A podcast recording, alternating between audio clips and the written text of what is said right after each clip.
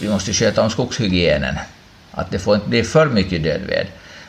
Om vi ser till no, Tjeckien till exempel, där granbarkborrarna liksom florerar enormt. Det, det är liksom tusentals, tiotusentals hektar som bara dör. De hinner inte avverka i den takt som det dör. Då man måste gå in liksom att, och avverka friska innan, så länge som de är avverkningsbara, eller ska vi säga användningsbara.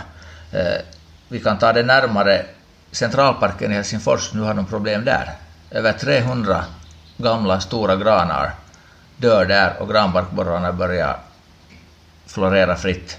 Så att det, där, det är också en balansgång. Man kan inte lämna hur mycket död ved som helst, för då, liksom, då tar det kål på de andra växande träden. Och det som är väldigt viktigt att komma ihåg tycker jag, så det är att naturen är aldrig statisk.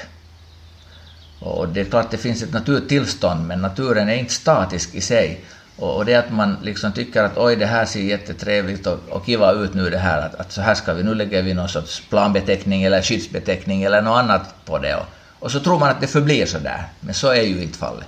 Det att det ser så trevligt ut, att det har de där värdena, så är ett resultat av en kontinuerlig skötsel. Och då ska man, då vill man bibehålla den, ska man fortsätta att sköta det på samma sätt.